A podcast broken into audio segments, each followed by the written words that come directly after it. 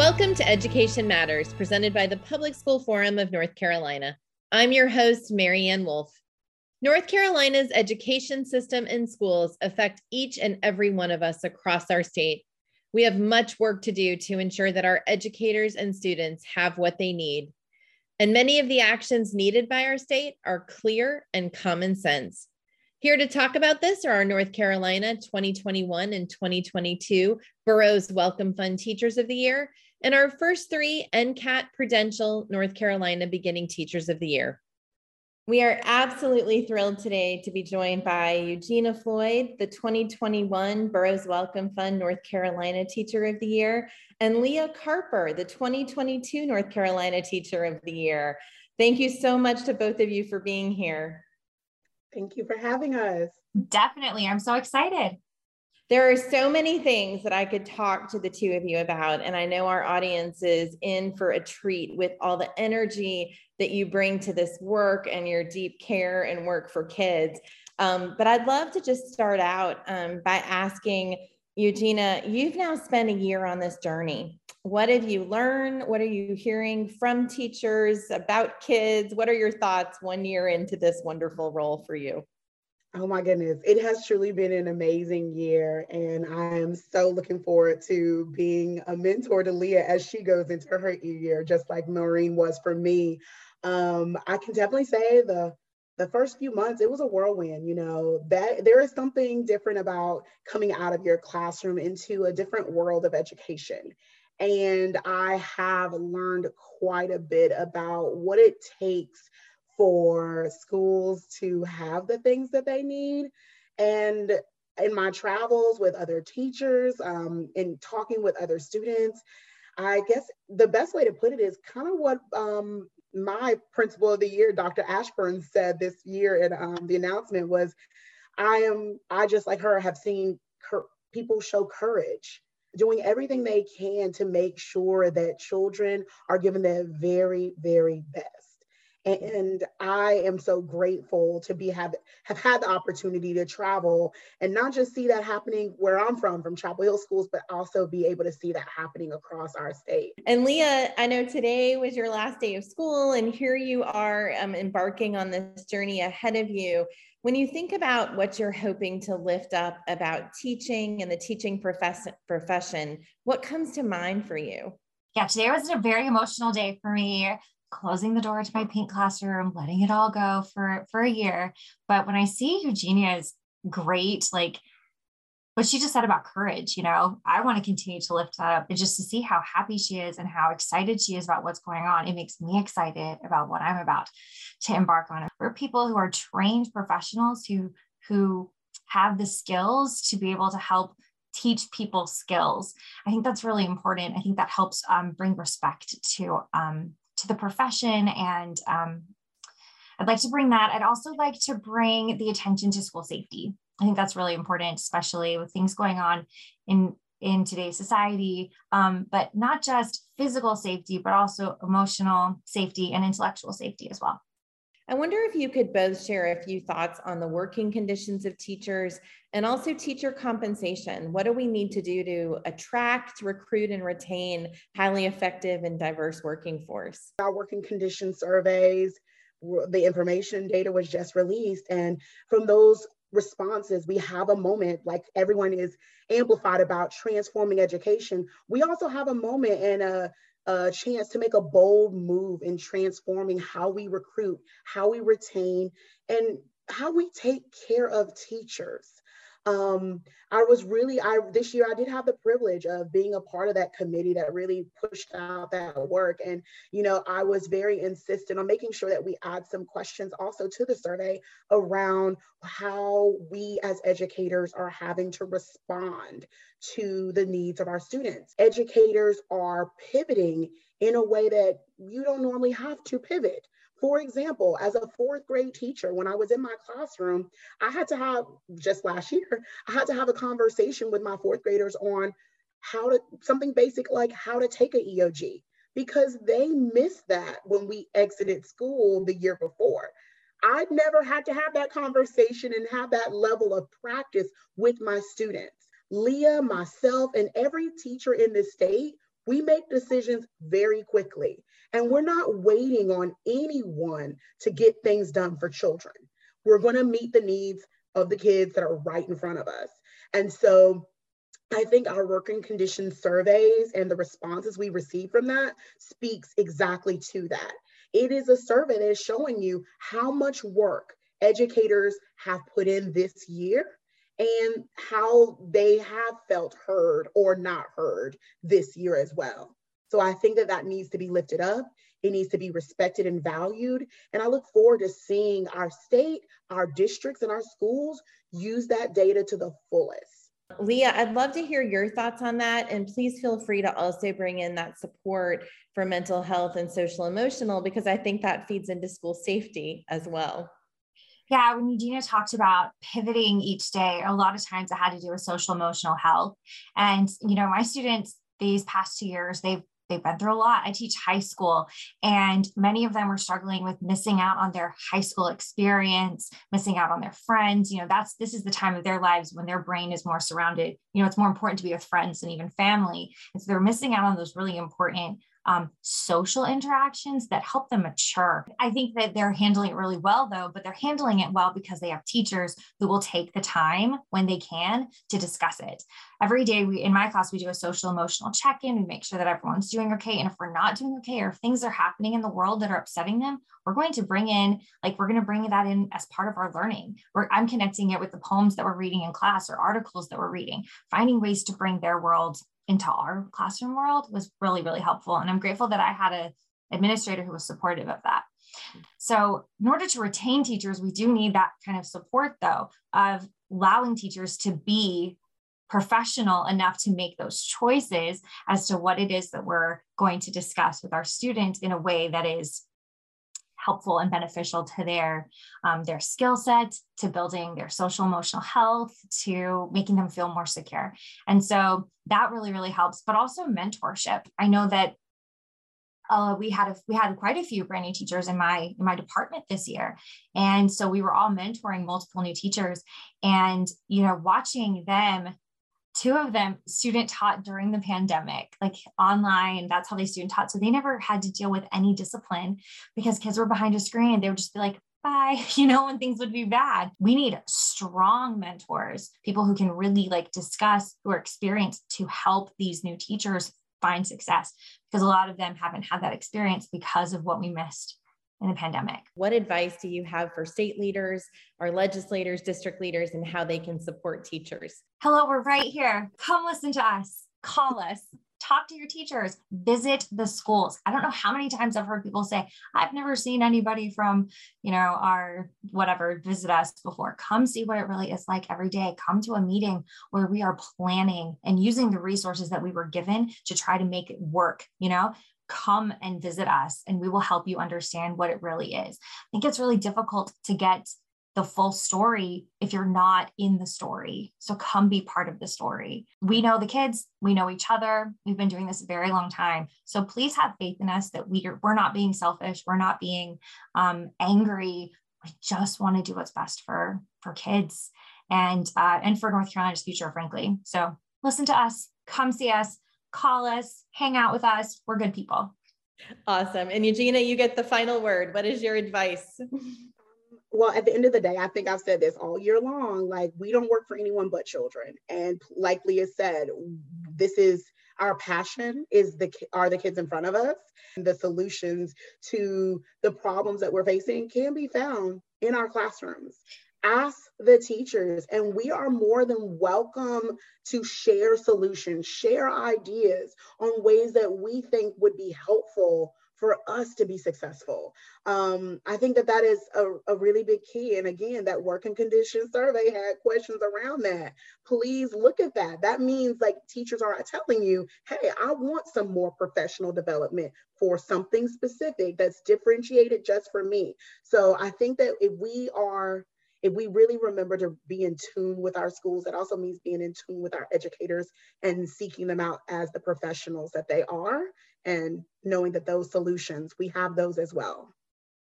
Well, I cannot thank both of you enough and how lucky North Carolina is to have you two representing us and representing all teachers. Thank you so much for being here with us today. Thank you. Thank you. After the break, we will be joined by our first three North Carolina Beginning Teachers of the Year. Education Matters is brought to you each week in part by Participate Learning, uniting our world through global learning. We are absolutely thrilled to once again be joined by our current and previous two North Carolina State Beginning Teachers of the Year. You are in for a real treat when you get to hear from Leanne Rose from Mooresville Graded School District, Xavier Adams from Orange County Schools, and Emilee Higdon from Macon County Schools. Thank you so much to all of you for joining us. Thanks for having us. Yeah, thank you. Yes. You three represent exactly what we hope as we think about students in our high schools, even our middle schools and our colleges who are interested in pursuing careers in education.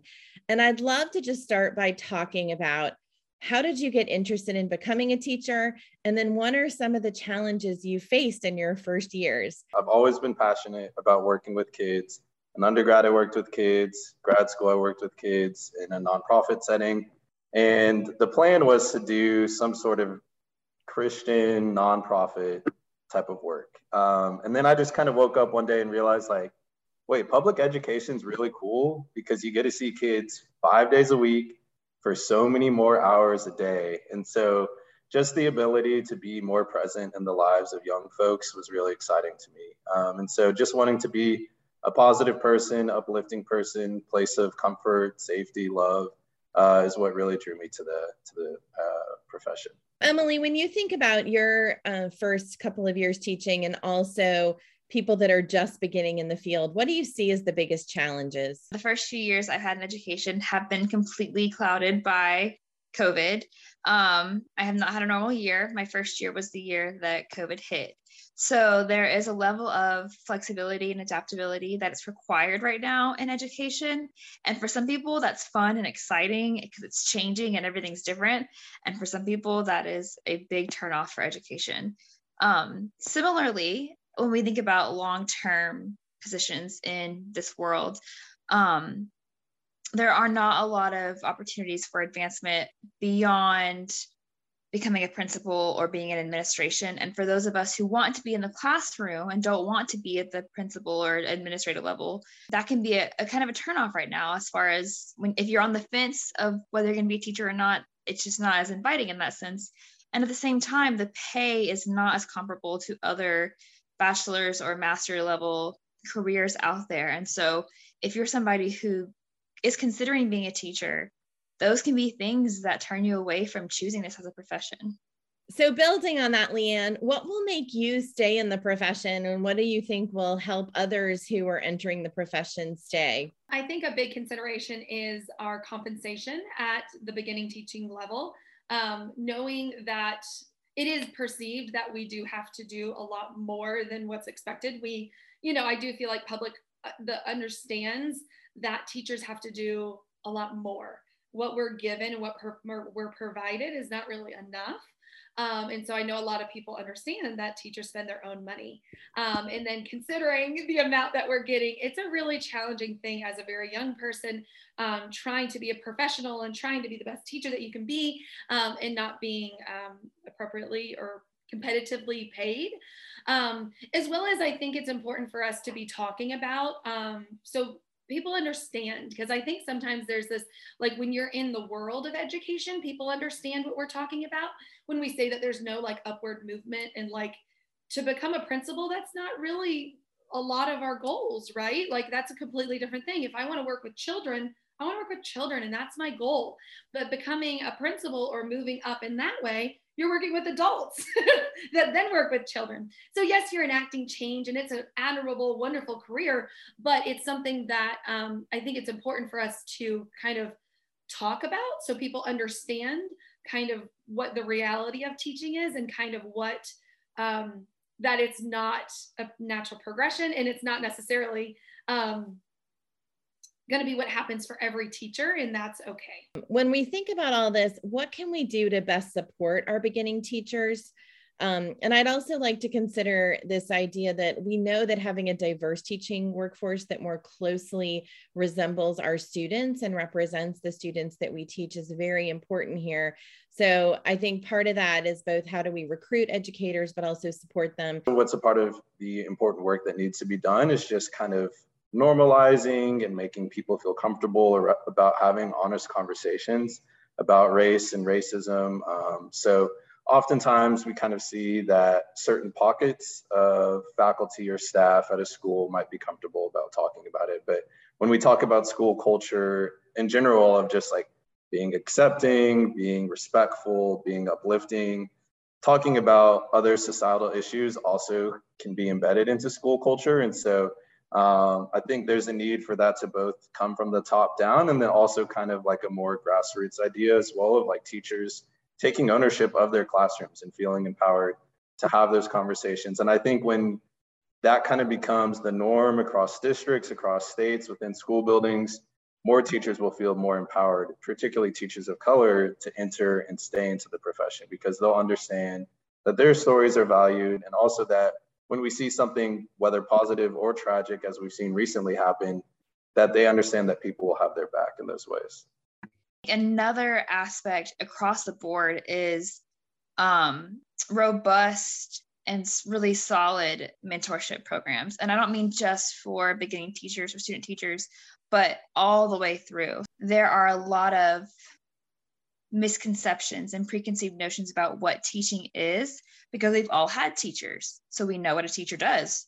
But when you're put into the position of a teacher where you are in charge and you're planning, it's a totally different world. Once they are mentored through high school and they get into the college level, having that pay for student teachers to help support their goals and that so that they don't have to worry so much about the student debt part of it. Like I tried to work at the same time as my student teaching and it was terrible. It was so difficult.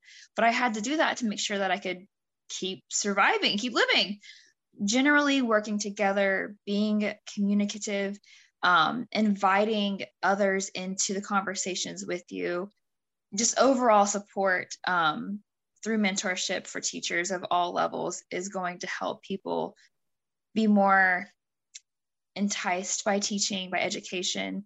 And I think that that's kind of how you support a more diverse faculty as well is mentorship from the high school level on, like starting when they're young, when you see those attributes in people, taking advantage, giving them opportunities, and then helping them get to the next level. I wonder if you have advice for district and state leaders on how they can help us recruit and retain a diverse, well qualified, um, well prepared uh, group of teachers. In classrooms, we talk about differentiated instruction, but with teachers, it's like one size fits all. So I think it is important for us to be able to talk about like what each teacher needs. Um, and then a big thing that I'm excited about is hopefully this um, culture of observing, observing and collaboration. Um, because a big thing is we talk about in PDs, this is what we're doing in classrooms, but it's really different when you're seeing an exceptional teacher do it. Um, either co-teaching with you or observing in their classroom or them come seeing you and doing real time experience, like seeing how it works because there's magic there when you're in the classroom with kids. Well, thank you all so much for sharing your thoughts on how we both recruit, attract, and retain excellent teachers like each of you. So, thank you so much for joining us today. After the break, this week's final word. I've been in many social and work situations recently where people are talking about how complicated the world is, or worse, what a mess it all is. People are discussing what our kids have to worry about compared to what it was like when we were growing up. I'm even hearing about how kids are so fascinated by the new Top Gun movie because they watched the original based in the 80s. They want to know what it was like when we were growing up. My college age son even sincerely asked me if we had school shootings when I was a kid. As I've tried to process the last couple of years and even the last couple of weeks through my education lens, from Uvalde to the nickname Don't Say Gay legislation or HB 755, to the term learning loss, to volatile school board meetings, to the exhaustion of teachers and the polarization of our government, I often come away with a sense of overwhelming complexity, noting layer after layer of all that needs to happen. But this weekend, after more discussions, many with students, I left with a very different thought. Yes, educating our wonderfully diverse students is very complicated. But in terms of what we as a state and a government need to do, it's actually very, very simple. Yes, simple. We must put our kids and their needs first. When we look at all that is happening, we rarely hear our kids centered as the primary focus of the discussions. Our kids are the very people who will help shape our world, our economy, and our communities in the decades to come. However, they will also inherit what we create. They will live with the challenges, trauma, or opportunities we give them. The simple part is this if we truly look at what research is telling us about what our kids need to succeed in college, career, and citizenship, and thus help our economy and communities thrive, we have a clear path forward.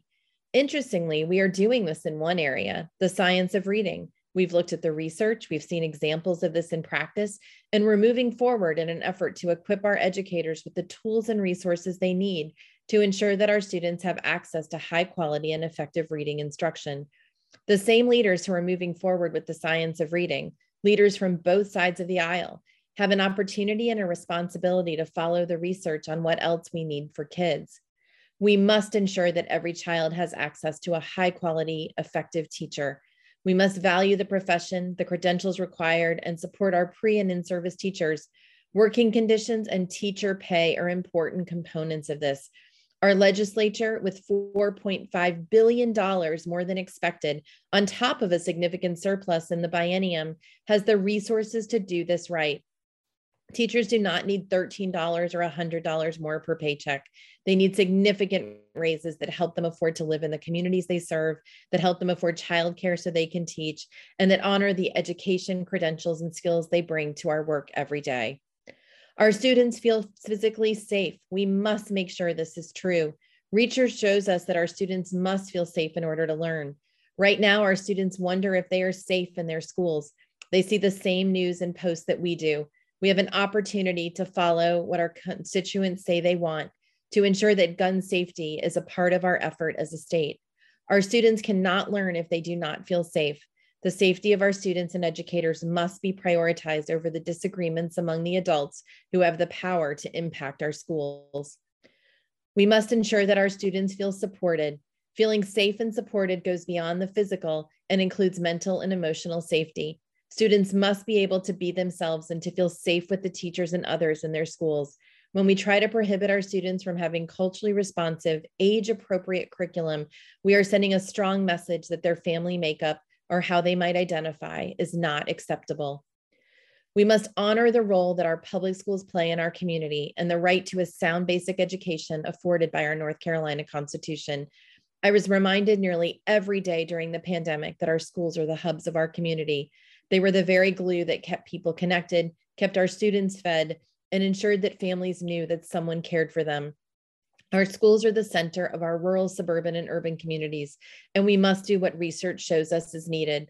Our lawmakers are often quick to complain about our schools, but we have yet to come even close to providing the human and fiscal resources following the research or implementing the Leandro Comprehensive Remedial Plan to allow them to do what they are ready and able to do to provide high quality and equitable education for our students. The jobs of our educators and principals are, in fact, very complicated. Working with human beings, families, and children places many demands and opportunities before us. But what our state leaders need to do is not complicated at all. We have a huge surplus. We have the research and we have the data showing us where we fall short. I'm going to stop saying it's so complicated because it's not. The answers are actually very easy and doable. The only thing stopping our legislators and decision makers is the will to follow the data, to follow the research, and to provide our schools with the very resources and research based practices that any business would insist upon having. We can hide behind excuses of complexity, but this is simple, North Carolina. Thank you for taking the time to think and learn about education. That's all for this week, and we'll see you next week.